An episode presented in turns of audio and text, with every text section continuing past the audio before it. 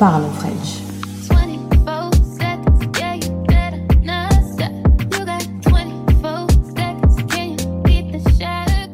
Hey Aujourd'hui, on se retrouve pour un nouveau Parlons French. Et là, je pense que c'est le Parlons French le plus français que je vais faire, hein, parce que là, vraiment, j'ai beaucoup, beaucoup, beaucoup de choses à dire. Pour ceux qui n'ont pas suivi, ce podcast va être la continuité euh, de l'épisode que j'ai sorti, Être une femme noire musulmane de banlieue. J'abordais en fait tous les sujets dont on parlait pas assez, je trouve.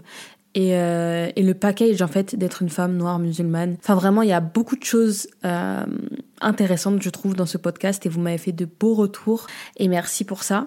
Et je pense que ça peut être euh, intéressant pour vous de l'écouter, que vous soyez dans ce cas ou pas. Et justement aujourd'hui, on va faire l'épisode être une femme noire musulmane de banlieue dans le milieu de l'influence. Ah là là là là là là, ça s'annonce corsé Du coup, pour ceux qui savent pas, euh, je suis créatrice de contenu, donc influenceuse depuis 7 ans. Et euh, dans le milieu, on va dire que j'ai quand même pu faire ma place et que du coup, j'ai eu énormément d'opportunités, beaucoup d'expériences, fait beaucoup de voyages, d'événements, etc.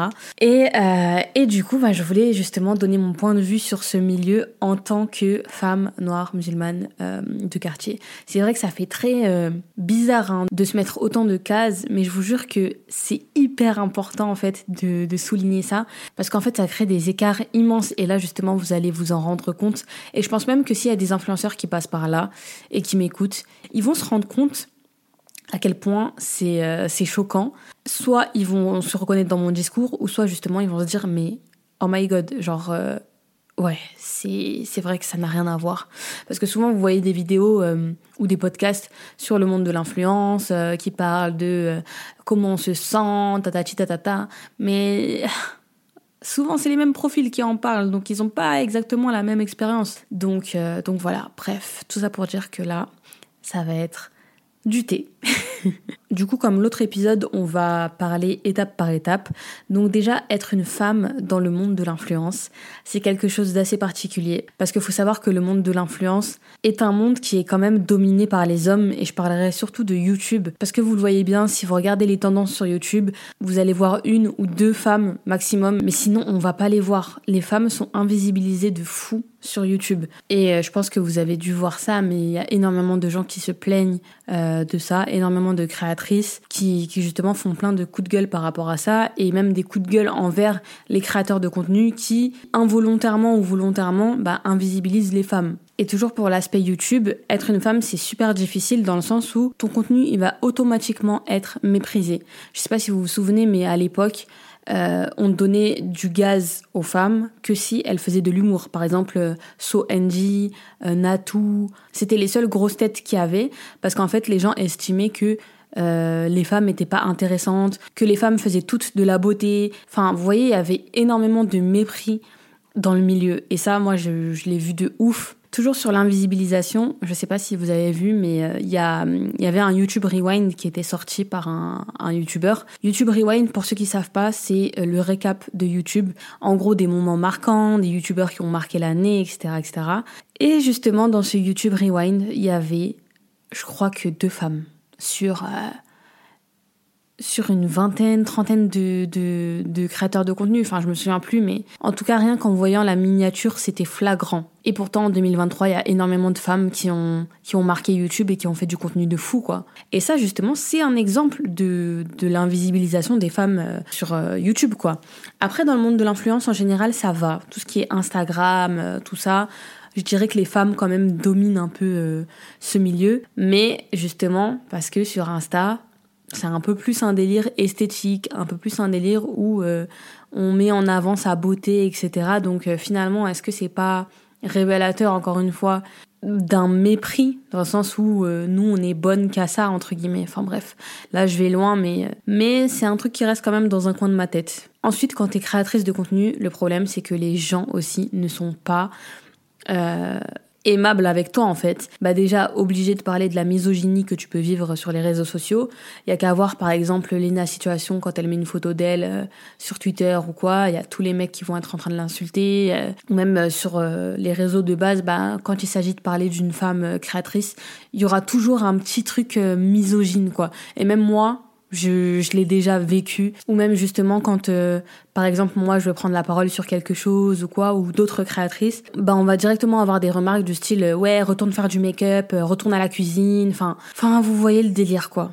Et l'autre problème aussi, même si pour moi, bon, c'est pas non plus un gros problème parce que je suis une influenceuse lifestyle, mais le truc, c'est que les gens attendent toujours de toi que tu exposes euh, ta vie. Enfin, en gros, t'es pas intéressante si tu montres pas ton mec, si euh, tu parles pas de ton mariage ou si t'as pas d'enfant.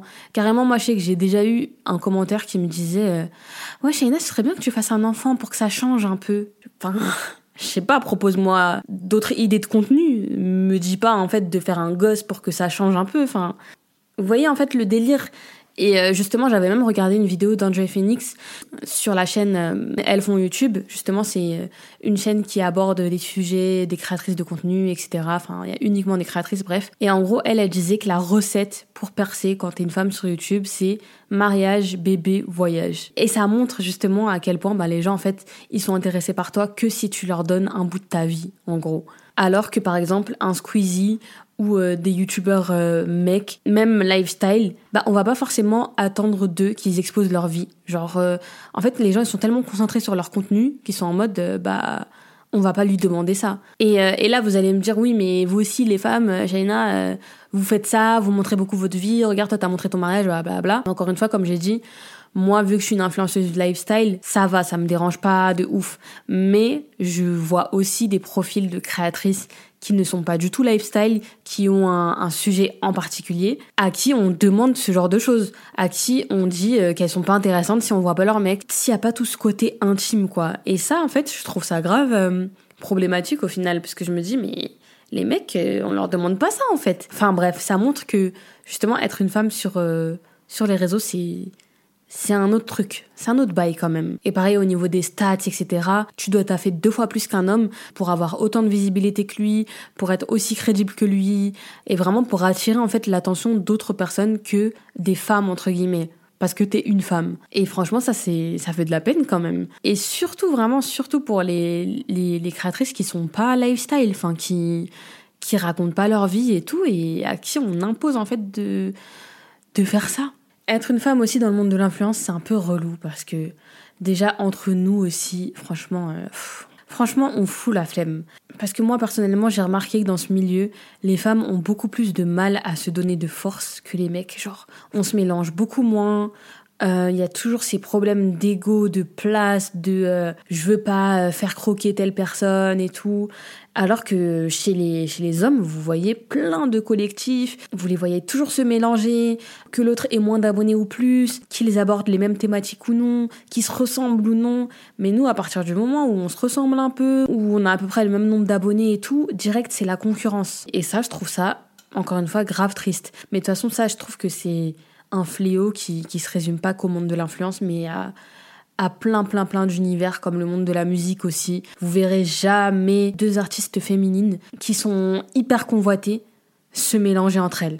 Par exemple, vous verrez jamais un Aya Ronisia, euh, vous verrez jamais un Beyoncé Rihanna, enfin voilà. C'est c'est comme ça dans le milieu. Quand on voit qu'on a à peu près les mêmes forces, ben on se on se divise alors que les mecs bah au contraire, ils unissent leurs forces comme Daju et Taïk par exemple qui sont en train de préparer un album alors qu'en temps normal, on aurait pu dire que il faut absolument pas qu'ils se mélangent parce que en fait, c'est euh, limite euh, la concurrence. Ensuite, on va parler du fait d'être une femme noire dans le monde de l'influence. Et ça, ça, c'est un gros chapitre. Vraiment.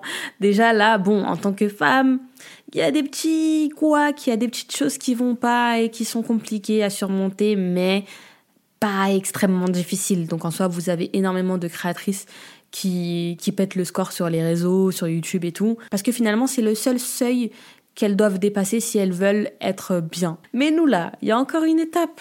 Il y a encore une étape. Et être une femme noire dans le monde de l'influence, c'est être deux fois plus invisibilisée, logiquement. Et t'as beau avoir les mêmes stats que euh, d'autres créateurs blancs, tu n'auras pas la même euh, visibilité. Tu n'auras pas les mêmes opportunités. Enfin bref, c'est tout un truc. Et, euh, et, justement, moi qui parlais bah, du rewind euh, de YouTube. Je pense que ceux qui me suivent sur Thread savent déjà ce que je vais dire, mais c'est encore pire pour nous. Pour ceux qui n'ont pas suivi, du coup, il y avait le Rewind qui était sorti 2023 avec euh, McFly et Carlito, tout ça, enfin bref, avec 85% de YouTubeurs masculins. Et justement, je sais que quand ce Rewind est sorti, il y a plein de créatrices qui ont commencé à faire des coups de gueule en mode ouais, c'est pas normal, qui est pas beaucoup de femmes dans le Rewind, on comprend pas, en 2024, vous continuez à, à nous invisibiliser alors que nous aussi on fait des bêtes de trucs et tout. Bref, je voyais que ça, ça blablatait un peu. Et je vous jure que moi, quand j'ai vu ça, j'ai rigolé. J'ai rigolé pourquoi? Parce que je me suis dit, ça sert à rien que je rentre dans ce combat et que je soutienne ce combat. Parce que dans tous les cas, nous les femmes noires, on peut encore rêver. Et même si demain, il y a un rewind avec que des femmes, et eh ben les femmes noires, elles seront presque invisibles dedans. Et du coup, je me suis dit ça, j'ai passé mon chemin. Et là, le lendemain, je vois sur Thread un rewind qui a été partagé par une créatrice qui disait euh, Voici euh, mon rewind 2023. Et moi, ce que j'en déduis, c'est que c'était un peu une réponse au rewind rempli d'hommes. Et c'était un peu une façon de dire Les mecs, vous nous oubliez, ben les meufs, on va faire notre propre rewind et on va montrer euh, notre puissance. Vous voyez? Du coup, moi, je vois ça, je clique sur la miniature et là, fou rire. Parce que c'était exactement ce que je, je prédisais en fait. Du coup, sur la miniature, il y avait euh, je crois une vingtaine ou trentaine de femmes. Euh, je sais plus exactement, mais en tout cas plus de 15. Et dedans, il y avait exactement deux femmes noires sur une vingtaine de créatrices. Donc voilà pourquoi j'ai rigolé tout simplement. Et euh, c'est vrai que j'avais réagi du coup à ce, à ce trade en mettant If I speak. En gros, c'est mieux je parle pas carrément. Mais par contre, ce que je veux préciser par rapport à ce thread, parce que je sais que finalement, j'ai pas vraiment donné mon avis dessus, j'ai juste réagi aux gens qui m'attaquaient, parce que évidemment j'ai eu des commentaires du style ouais les noirs, euh, vous vous victimisez tout le temps, blablabla. Bla, bla. Mais le truc c'est pas que j'étais en train de, de, me victimiser ou de dire ouin ouin ouin, on nous voit pas les noirs. J'avais plus en fait du sarcasme dans le sens où la personne qui a fait ça l'a fait de manière un peu militante, on va pas se mentir, pour être inclusive et justement mettre en avant les femmes, etc. Mais en faisant ça finalement, elle a révélé un autre problème qui est aussi l'invisibilisation des créatrices euh, racisées. Donc en vrai, s'il n'y avait pas le rewind de base avec uniquement des hommes, j'aurais même pas réagi, puisqu'en soi, c'est bah, ses choix, c'est ses goûts, euh, c'est son rewind à elle, elle fait ce qu'elle veut. Mais, en fait, c'est vraiment ce, cette énergie-là de réponse, genre en mode, euh, en gros, un peu je casse les codes, je contrecarre un peu ce qui se passe et tout. C'est ça en fait qui m'a fait réagir, parce que finalement, j'étais en mode, bah non, ma belle, c'est toujours pas bon en fait. Mais bon, après, elle a fait comme elle a pu. Il y avait quand même deux créatrices noires dedans. Mais pour moi, en fait, ça révèle juste un problème plus profond qui est que on ne nous voit pas. Et dans ce rewind où elle a partagé plein de femmes, il y avait des femmes blanches qui avaient genre 60 000 abonnés. Ce qui montre à quel point, bah, les toutes petites créatrices blanches beaucoup plus de reconnaissance ou de visibilité qu'une créatrice noire euh, qui a 500 000, 1 million d'abonnés. Vous voyez J'ai l'impression que les créatrices noires, elles peuvent pas être mises en avant si elles ont pas un minimum 1 million d'abonnés. Vous voyez Ou bien qu'elles sont pas genre hyper engagées dans une cause et tout, enfin qu'elles ont pas un côté revendicateur. Enfin en fait, une femme noire genre qui fait juste du divertissement ou qui voilà, fait juste du lifestyle, de la beauté, bah elle aura du mal à être mise en avant parce que ben pour eux en fait ça ça apporte rien entre guillemets. Je sais pas si vous voyez ce que je veux dire. Mais bon, de toute façon, moi, j'ai réagi à ce, à ce rewind-là, mais en soi, au fond de moi, c'était une accumulation de plein de choses que je voyais dans le milieu. Bah, par exemple, je vous ai parlé de Elles font YouTube. Comptez le nombre de femmes noires que vous voyez euh, interviewées. Et pourtant, des créatrices noires, il y en a beaucoup. Et il y en a beaucoup qui ont beaucoup de choses à dire. Mais au final, c'est presque toujours les mêmes personnes qui sont, invitées. Parce qu'en fait, eux, ils ne voient que par ces personnes-là. Tout ce qui est interview, tout ça, enfin, vous verrez toujours les mêmes profils et vous verrez qu'il y a très très peu de diversité. Pareil, même pour tout ce qui est euh, gossip et tout. Est-ce que vous allez voir gossip YouTube parler de créatrices noires là? Non, ils vont parler de aller une voire deux créatrices noires max. Sinon le reste nada, c'est pas leur problème. Et justement, c'est soit parce qu'ils nous connaissent pas tellement qu'on est invisibilisé, ou soit ils nous connaissent, mais pour eux, il y a aucun intérêt de parler de nous. Je sais pas si, si vous voyez euh, le délire. Parce que pour en revenir à Gossip YouTube, je sais que qui connaît des créatrices noires. Je me souviens à l'époque, il y avait une, polémique avec une influenceuse euh, noire. Bref, c'était une, grosse polémique avec un institut, enfin, avec une boutique euh, de cosmétiques, bref. Et je me souviens que quand cette personne avait fait un live, Gossip YouTube avait commenté des yeux en mode euh, je regarde. Mais pourtant, il en a jamais parlé. Donc euh, voilà. Bon après là, euh, gossip YouTube, si tu passes par là, je ne suis pas là pour te faire ton procès ou pour que tu mettes mes actus en avant. C'est pas c'est pas le sujet. En plus j'ai déjà été mentionnée hein, sur euh, sur sa page justement. Je crois que c'était quand j'ai été nominée au e-People Choice Award. Mais voilà. C'est plus pointer du doigt quelque chose qui est quand même bah, choquant finalement quand on regarde de loin. Mais le truc c'est que c'est leur normalité à eux en fait, bah, d'être blanc ou de suivre des blancs. En fait, d'un côté, on peut pas non plus leur en vouloir, c'est leur normalité. Je me souviens aussi à l'époque quand je regardais des vidéos en mode euh, on tue euh, les youtubeurs. Vous voyez les anciennes traînes en mode euh, je me marie, j'embrasse ou je tue ce youtubeur. Bah quand je voyais ces vidéos-là, la seule noire à chaque fois que je voyais, c'était Gloria et ça allait pas plus loin, genre c'est mais parce que en fait, je crois que pour eux, c'était vraiment normal, pour eux, il y avait pas plus en fait. Alors que non, il y a plein de créatrices euh, qui ont des grosses communautés et, qu'on voit. Et moi, c'est pour ça que je suis contente quand je vois des pages un peu gossip, mais qui sont plus tournées vers les créateurs noirs. Parce que enfin, là, tu peux voir un, média, un truc où tu vois nos, euh, nos, euh, nos, nos actus, nos dramas, nos, nos réussites. Enfin, voilà quoi. Genre Was officiel, par exemple, c'est une page gossip, franchement, que j'aime beaucoup parce qu'elle nous met en avant et, et qui a fait du contenu aussi de qualité. Mais le problème que ça a créé, c'est que du coup, nous, on passe encore plus pour des personnes communautaires. Euh, du coup, des personnes qui font que des trucs pour eux, entre eux, etc. Mais le problème, c'est quoi? C'est que si on attend euh, des autres qui nous mettent en avant, ben, on peut rêver ou encore il y a que quelques influenceuses comme moi ou, euh, ou les plus grosses comme Sally ou quoi qui vont être mises en avant mais ça ira pas plus loin. Et de toute façon c'est pareil encore une fois dans le monde de la musique. Pourquoi on crée des cérémonies comme les flammes? Parce que les cérémonies qui existent ne valorisent pas ce que font les, les, les communautés entre guillemets urbaines où il y a des noirs et des arabes enfin voilà. Et l'autre problème aussi quand euh, t'es une créatrice noire c'est que du coup t'as du mal à faire exploser tes stats parce qu'au premier abord en fait il y a que des femmes noires qui vont te regarder. Euh, parce que c'est les seuls qui vont se sentir concernés par ton contenu. Alors que, alors que par exemple, tu fais pas du contenu qui est dédié aux femmes noires. Enfin, encore quand tu fais de la beauté et tout, je peux comprendre. Et encore, je dis ça, mais pas vraiment, hein, parce que je suis sûre que Marion Caméléon, vous regardez quand même ses tutos, et pourtant c'est une femme blanche.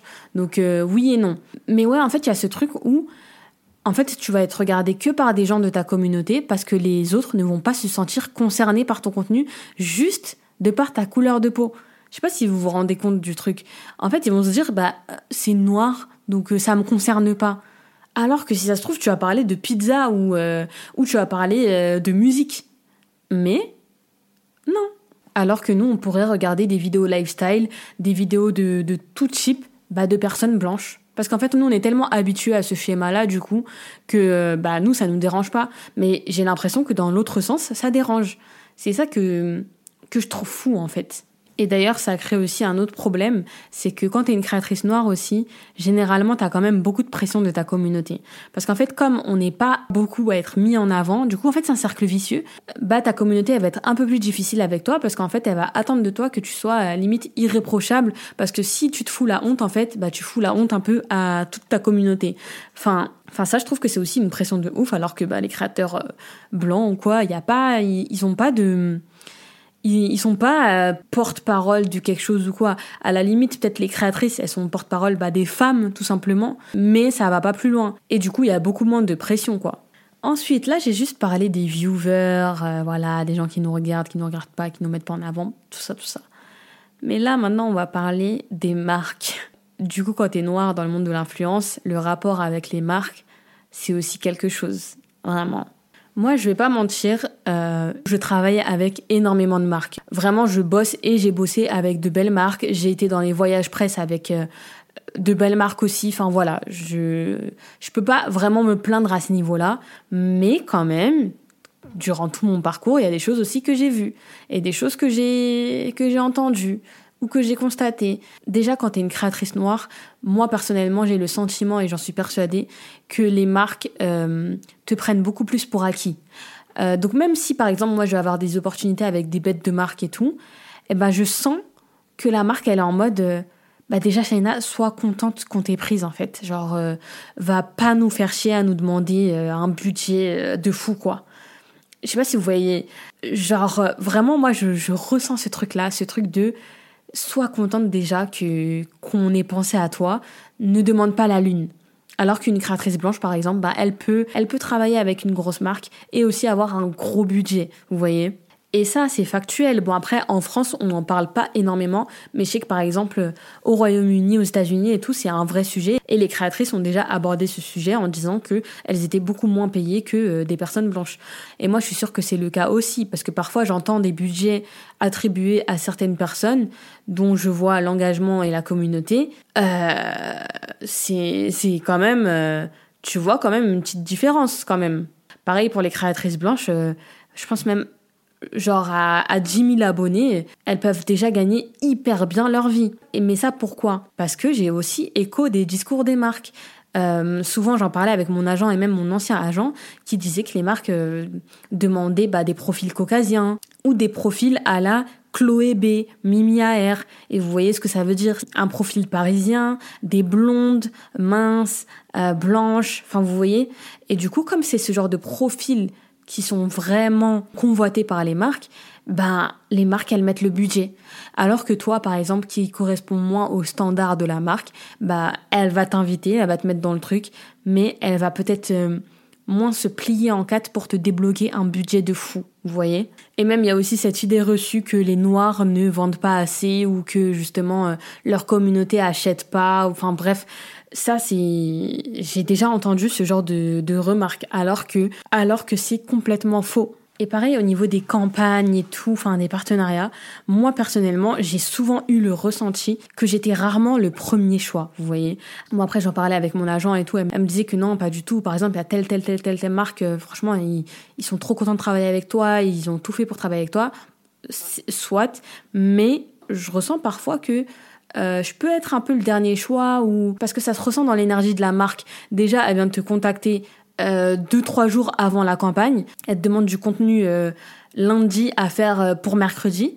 Euh, et au niveau du budget, elle va te dire oui, mais par contre, l'enveloppe, ça y est, elle est bloquée, c'est le dernier budget qui nous reste, ta, ta, ta. Donc tu sens qu'en fait, c'est en mode, bon, là, j'ai réparti tout mon budget euh, chez les autres, chez les profils que nous, on voulait absolument, les profils type euh, blonde, caucasienne et tout. Et vas-y, il me reste un petit peu de budget dans l'enveloppe, donc je vais voir avec toi si, si t'es disponible. D'ailleurs, le contenu est à faire pour dans 48 heures. Voilà, merci. Et ça, franchement, ça, ça m'insupporte. C'est pour ça que même il y a des collabs que je refuse à cause de ça, parce que je suis en mode, mais en fait, vous allez commencer à respecter les gens.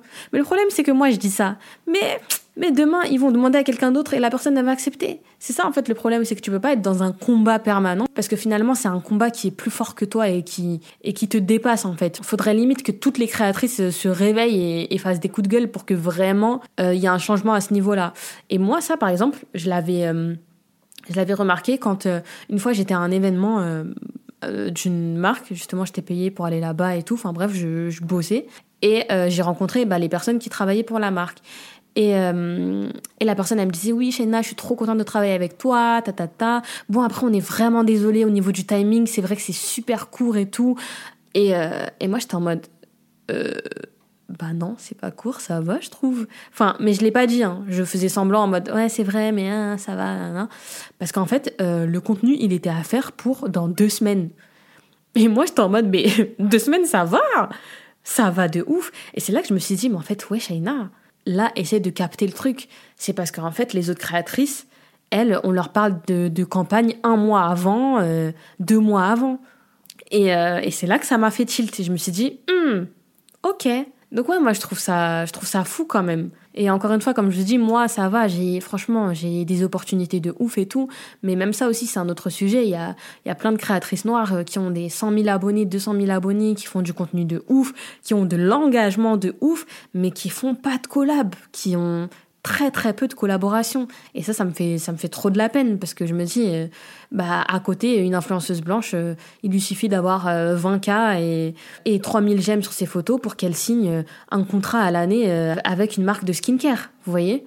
D'ailleurs en parlant de ça j'ai même une anecdote qui m'était arrivée je crois c'était a 4 ans 5 ans. C'était un voyage presse que j'avais fait avec une marque de skincare.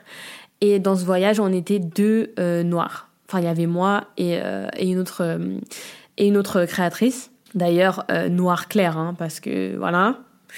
Je pense que ça aussi, j'en parle pas, mais je pense que vous captez pourquoi moi j'ai beaucoup plus d'avantages et d'opportunités, parce qu'il y a aussi ce, côté-là qui joue. Je passe un peu plus dans le catalogue, vous voyez. Et ça, j'en suis hyper consciente, hein. franchement, euh, voilà. Mais bref, euh, et du coup, on avait fait ce voyage, tout ça, et à un moment, on a reçu nos photos. Et du coup, l'autre créatrice, elle m'envoie un message en me disant euh, Mais Shaina, t'as vu la photo? Et je lui dis Non, attends. Et j'ai regardé, et j'étais en mode Mais attends, c'est une blague. Et en fait, sur les photos, on était blanches.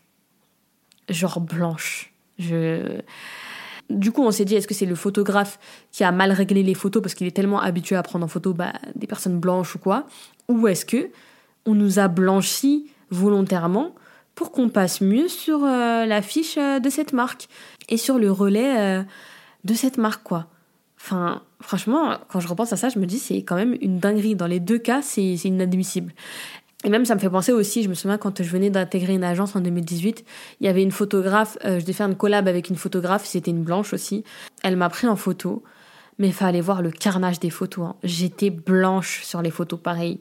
Genre, euh, les photos, elles étaient archi mal retouchées, archi mal réglées. Et pourtant, la photographe, elle faisait du travail de ouf. Hein. Mais ça, c'est parce qu'elle savait pas gérer sur mon teint. Enfin, je trouve ça quand même fou.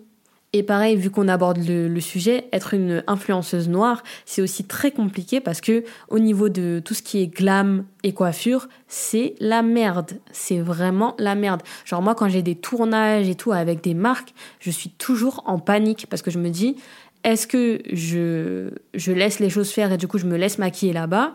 Ou est-ce que du coup je fais ma diva qui demande sa glam team? En fait, ça revient au problème un peu de communauté. Vous voyez, genre le fait de pas être mis en avant, fait que nous, on va créer notre propre média qui met en avant nos communautés. Du coup, on passe pour des gens communautaires. Bah pareil pour tout ce qui est maquillage et tout. On passe pareil pour des personnes qui font les divas, qui se mélangent pas, qui ont leur propre coiffeuse et maquilleuse, mais parce que tout simplement, elles ne savent pas faire sur nous.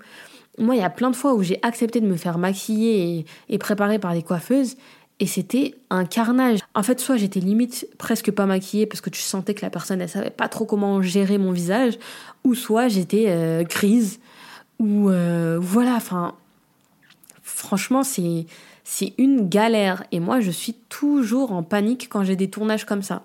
Donc ouais, franchement, c'est compliqué. Enfin bref, je clôt ce chapitre-là, mais euh, mais je pense que vous avez capté quelle galère c'est d'être une créatrice de contenu noir dans l'influence. Ensuite, on va parler du fait d'être une femme noire mais musulmane dans le monde de l'influence. Et ça aussi, c'est un sujet. Ça, c'est vraiment un sujet. Le truc quand t'es une musulmane dans ce milieu-là, c'est que tu te sens souvent en décalage. Euh, et encore, moi, je suis pas voilée, donc on va dire que parfois ça peut passer. Mais euh, le problème, c'est que même si je suis pas voilée, bah, par exemple, je mange halal, je bois pas d'alcool, et forcément, c'est quelque chose qui peut commencer à créer un peu une, une un écart entre toi et les autres, tu vois. Il faut savoir que par exemple dans les, dans les événements euh, créés par les marques, franchement à 99% du temps, il y a énormément d'alcool. Il y a même des événements où tu as uniquement de l'alcool et en soft tu as juste euh, de l'eau quoi, ou du tonique. Tellement que c'est en mode, bah en fait ma belle, c'est logique que tu bois de l'alcool qu'est-ce que tu fais? Mais encore ça, c'est pas grave parce qu'en soi, il y a plein de gens qui, qui ne sont pas musulmans et qui ne boivent pas d'alcool. Et pareil, quand tu manges halal aussi, c'est un peu galère, mais moi carrément, Franchement, je dis même plus que je mange halal. Hein. Moi, ma technique, c'est de faire la, la veggie du coin ou la pesco végétarienne du coin. Comme ça, moi, je sais que soit je mangerai du poisson. Parce que l'avantage, c'est que dans le monde de l'influence, bah, comme il y a énormément de, d'influenceuses veggie, vegan et tout, bah, en fait, les marques, elles s'adaptent de fou à ce régime-là et elle propose toujours des, des choses pour, pour ces personnes-là, quoi. Donc, bah, moi, je me greffe à ça et je me dis, voilà, euh, ça sert à rien que tu demandes de, la viande halal ou truc comme ça parce qu'il n'y en aura pas.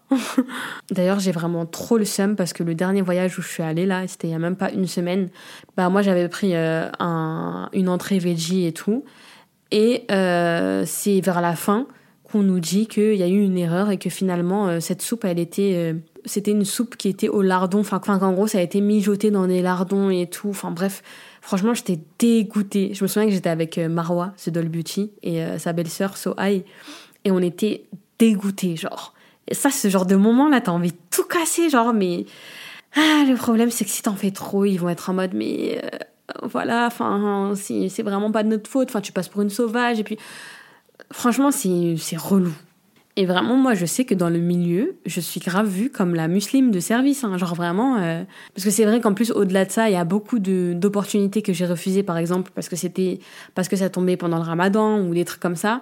Mais au-delà de ça, je sais que même euh, les créatrices, euh, lorsqu'elles parlent de moi, elles parlent de moi comme ça. Je me souviens qu'il y avait une pote à moi qui m'avait rapporté ce qu'une créatrice avait dit sur moi à un voyage en mode non mais elle on dirait elle fait tout le temps le ramadan genre Enfin, vous voyez ce genre de phrase-là? C'est... Bref. Et du coup, c'est quand même quelque chose qui peut créer de l'hostilité de ouf, parce que vous savez très bien qu'on est en France, donc il y a un climat d'islamophobie.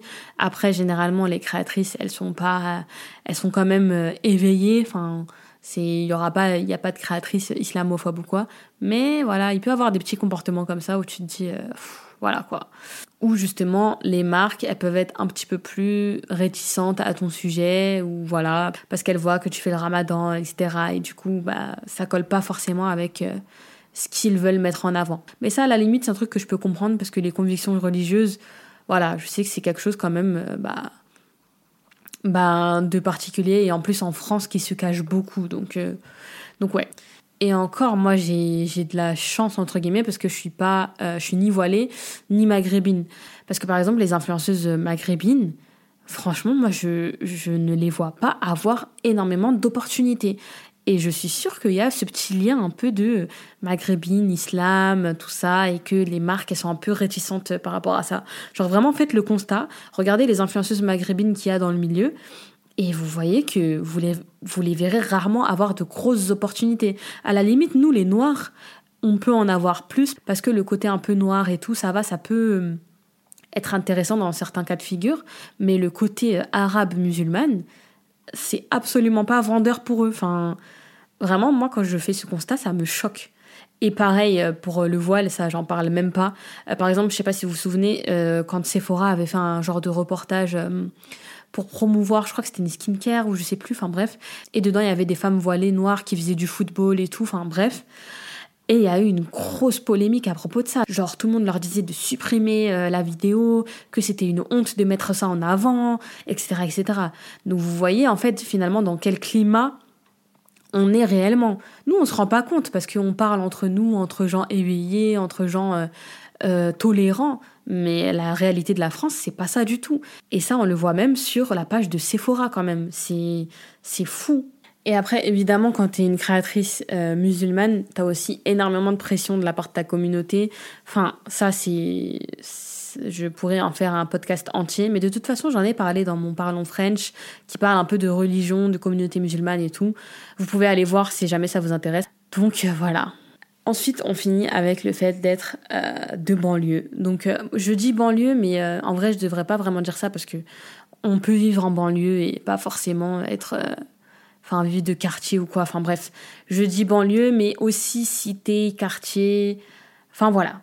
Et, et le truc, en fait, quand tu es une influenceuse qui vient de, de banlieue, ou de quartier. Franchement, la différence est flagrante. En plus, comme je vous ai dit, moi, comme je côtoie bah, le vrai milieu de l'influence, c'est-à-dire le, le, game où tu as vraiment bah, les blancs et tout, enfin, voilà, bah, la différence est flagrante. Bah déjà, faut savoir que les plus gros influenceurs, la plupart du temps, c'est des Parisiens. Et même les créatrices, c'est des influenceuses parisiennes, voilà, euh, très euh, matcha, très euh, trottinette électrique et tout, enfin, vous avez capté. Et déjà, le truc, c'est que quand moi, par exemple, je suis en voyage presse ou événement et tout, et que je parle avec ces filles-là, déjà, quand je dis où j'habite, ou, là où j'habitais, la plupart du temps, elles ne savent même pas où, où c'est, en fait. Parce que, en fait, c'est là que je me suis rendu compte que les influenceuses parisiennes, ou même les Parisiens tout simplement, ne connaissent rien en dehors de Paris. En fait, eux, ils parlent en arrondissement. Genre vraiment, quand euh, euh t'as les premiers échanges et tout avec le groupe, tout ça, ils sont directement en mode, ouais, vous, vous êtes de quel arrondissement? C'est même pas vous, vous habitez où, tout ça. Non, c'est ton arrondissement, ma belle. Parce qu'en fait, euh, rien n'existe en dehors de ça. Et moi, je sais que plusieurs fois, en fait, euh, j'ai dû expliquer euh, en long, en large où, où j'habitais. Et pourtant, franchement, j'habite à 10 minutes de Paris. Hein. Vraiment. Et je dis pas ça en mode la meuf qui habite à 10 minutes de Paris alors qu'elle habite dans le fin fond du 9-1. Non, non. Vraiment, j'habite à 10 minutes de, de Paris. Mais, mais ouais, déjà, ça, c'est quand même un choc. Et au-delà de ça aussi, il y a un truc dont je me souviendrai toujours. C'est quand j'étais à un voyage bah, influenceur, euh, encore une fois, et là, euh, bah, je crois qu'en plus j'étais la seule noire. Ah oui, il y avait un, un métis aussi avec moi. Bref. Déjà, quand on se demandait entre nous d'où on venait, je vous parle même pas des réponses. J'entendais des Paris 12e, Paris 16e. J'étais en mode, ok, on n'est pas dans le même monde. Et, du coup, à un moment, on s'est dit qu'on allait faire un jeu. Et euh, la personne qui a, eu l'initiative de faire ce jeu, elle a dit, vous savez quoi, venez, on, fait un jeu et on cite chacun notre tour les pires villes de France. Donc là, tout va bien. Moi, je me dis, ah bah ça va être drôle et tout. Et là, je vois que le tour, il commence à se faire. J'entends des Poitiers, euh, euh, j'entends des Roubaix. Je me dis, oh, mais je vois que ça parle pas vraiment de banlieue ou quoi, c'est vraiment les petites villes de province. Et là, du coup, bah, moi, je me dis, ah bah, moi, j'en ai une qui est drôle. Et je dis, euh, Grigny. Et là, silence. Genre, tout le monde est en mode, euh, mais de quoi elle parle? Enfin, Grigny, c'est quoi? C'est où? Quoi? Comment? Quoi? Et il y en a même un qui a osé dire, mais arrêtez de parler des villes qu'on connaît pas. Eh, je vous jure, quand j'ai entendu ça, je me suis dit, ah ouais, en fait, on n'est pas dans le même monde. Genre, Grigny, pour moi, c'est une rêve normale. Pour moi, tout le monde sait que voilà, Grigny, c'est un petit peu drôle de dire Grigny parce que voilà, euh, la grande borne et tout, c'est un peu une rêve euh, d'une ville où il se passe que des dingueries et tout. Enfin, voilà quoi. Je vous jure, il y a personne qui a compris. Personne. Enfin bref, j'oublierai jamais cette anecdote. Hein. Ensuite aussi le problème quand tu viens de quartier, banlieue et tout, c'est que bah, les marques aussi, je trouve qu'elles ont trop un comportement bizarre parfois. Enfin, enfin, elles ont une facilité du coup à te voir comme une racaille, comme une personne dure et tout. Alors que moi, si vous me connaissez, vous savez, je suis quelqu'un, euh, d'hyper douce et tout. Enfin, voilà. Et ça me rappelle justement un voyage presque que j'avais fait, pareil, c'était il y a pas longtemps du tout, euh, où on avait une séance d'aromathérapie, tout ça. Et la personne, en fait, elle expliquait les trucs et tout. Et à un moment, elle s'arrête sur moi et elle me dit, euh, toi par exemple, j'ai capté ton énergie. Je que t'es une fille de caractère. Je que t'es quelqu'un, il te faut un parfum fort, un parfum intense et tout. Genre, elle commence à me dire tout ça. Et moi, je suis en mode, euh, bah du coup, je parle pas. Enfin, je l'écoute. Je suis là en mode, hein? Alors que moi, au contraire, je suis la meuf par excellence qui aime tous les parfums doux, les parfums légers. Je suis la plus calme et douce de tes copines. Mais euh, on m'a attribué directement cette image-là. Enfin, Bon après là, euh, c'est pas en rapport avec la banlieue parce qu'en soi, je savais pas où j'habitais. Enfin voilà, en plus j'étais là avec mon petit ensemble et tout, mon petit bandeau. Enfin bref. Mais après, j'ai rien contre cette personne. Hein. Franchement, elle était super gentille et tout. Et je pense pas que quand elle a dit ça, euh, c'était malveillant ou quoi. Mais c'est vrai que c'est des petits trucs comme ça où toi, t'es là en mode... Hmm. Enfin, tu sais pas vraiment comment interpréter la chose finalement. Parce que... Enfin voilà. Et pareil aussi quand tu viens de quartier et que tu vas dans les événements des marques, dans les gros hôtels, dans les...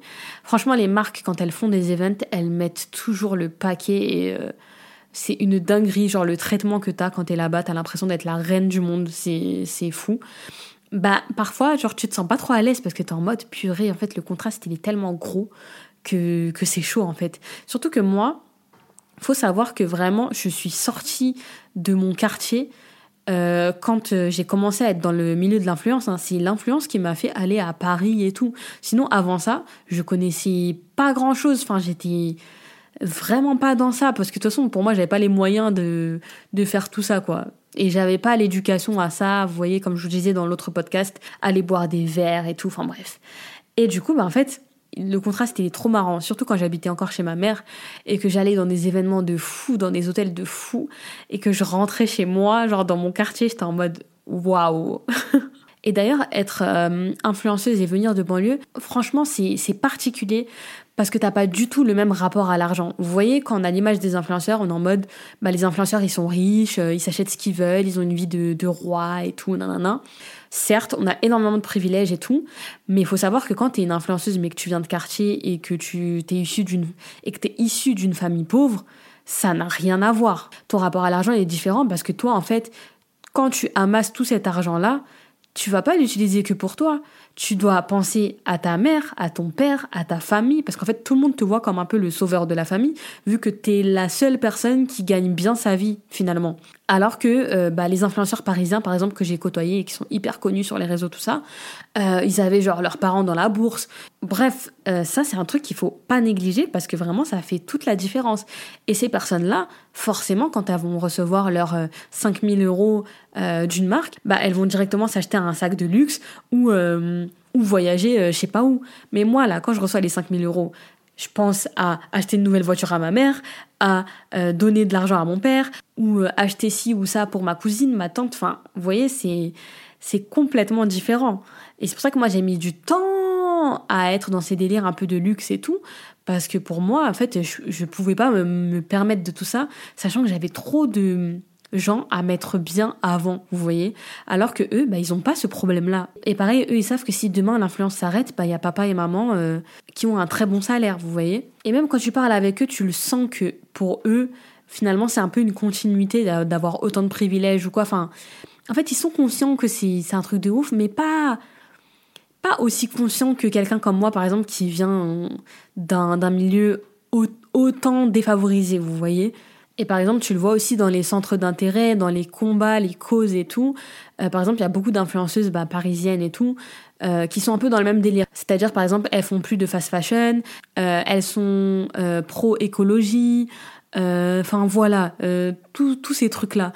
Alors que moi, bah, en vrai, c'est pas encore mes problématiques parce que pour moi j'ai encore trop de problématiques à régler. Je sais pas si vous voyez. Du coup, même si je sais que c'est des causes importantes, pour moi limite ça c'est de l'ordre un peu du chichi d'en arriver à là. Et même quand je suis en voyage avec euh, ces personnes-là, euh, quand il y a des, trucs ou quoi, elles sont en mode ah purée, mais moi ma communauté, ça va pas passer ça. Hein. Enfin, sur des trucs en mode, euh, par exemple, si elles partagent un vêtement PLT ou que par exemple elles prennent l'avion et que du coup c'est pas très écolo. Alors que moi, enfin, je sais très bien qu'on va jamais me dire, Shaina, prends pas l'avion, c'est pas écolo. Enfin, même ma communauté entre guillemets, elle sait aussi que nous, on a d'autres problématiques beaucoup plus graves, entre guillemets, que, que ça, quoi. Tu sens de l'autre côté que eux, c'est écologie, animaux et, euh, et, et, c'est tout. et moi, je veux pas cracher sur quelque chose qui peut mettre bien mes proches, bien ma famille et tout. Surtout que, euh, par exemple, dans le cadre de la fast fashion, ben, il y en a plein qui vont être en mode boycott et tout, et du coup, qui vont s'habiller qu'en fripe. Et même elles, derrière, elles savent qu'elles vont avoir des gros contrats avec Mage, Sandro, euh, tout ça, enfin, toutes ces marques parisiennes qui recherchent des influenceuses parisiennes, alors que moi, non. Donc, en fait, ce serait hyper con que je crache sur quelque chose comme ça, alors que derrière, moi, je, je vais pas avoir les mêmes privilèges que ces personnes-là. Mais ça, elles vont pas le capter, en fait. Et du coup, elles vont te voir en mode ah ouais, elle est sérieuse cette influenceuse, elle fait encore des collabs avec PLT. enfin bref, ça me fume parce que je suis grave vénère. Genre ce, podcast me tend. Et, justement, ça me fait grave penser à ce qui s'était passé avec euh, Ahmed Silla et Blanche Gardin. Euh, je crois que c'était pour euh, l'émission LOL. En gros, Blanche Gardin avait refusé un contrat à, 50 000 ou 100 000 euros, je sais plus, mais bref, un gros contrat, parce que c'était Amazon qui soutenait, euh, euh, qui soutenait un truc qui était pas euh, écolo ou quoi, enfin bref. Et Ahmed Silla, lui, au contraire, il a accepté cette proposition, et voilà.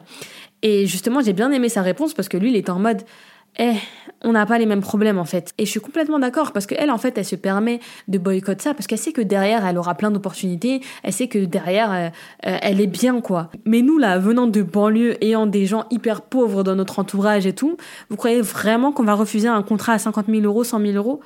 Enfin, enfin voilà, si en fait on n'a pas du tout la même vision des choses. Et je dis pas que du coup, comme on, vient de milieu défavorisé, on va accepter de faire de la merde et tout. Enfin, le but c'est pas de dire que je fais de la merde parce qu'il me faut à tout prix de l'argent, non. Mais c'est ces nuances là euh, de combat qui font que, bah en fait, euh, je suis désolée, mais moi je peux pas vous suivre en fait dans ce délire là parce qu'en fait j'ai encore trop de choses sur mon dos à, à endosser que toi t'endosses pas. Et toi, t'as plein de privilèges qui t'attendent que moi je n'aurais pas tout simplement. Enfin bref, voilà tout pour, euh, pour ce podcast. C'est un podcast un peu compliqué parce que là je me lâche vraiment et je sais que j'ai dit des choses qui vont peut-être pas plaire ou quoi, mais il faut bien que quelqu'un en parle en fait. Et, euh, vous voyez à la fin de ce podcast que finalement, il y a énormément de choses dont on ne fait pas attention et, pourtant qui, qui ont un énorme impact sur nous. Et voilà, Enfin bref, n'hésitez pas à mettre une note à ce podcast si vous a plu, n'hésitez pas à me faire des retours sur Instagram, et voilà. Donc en attendant, on se dit à la prochaine, et je vous fais plein de bisous. Bisous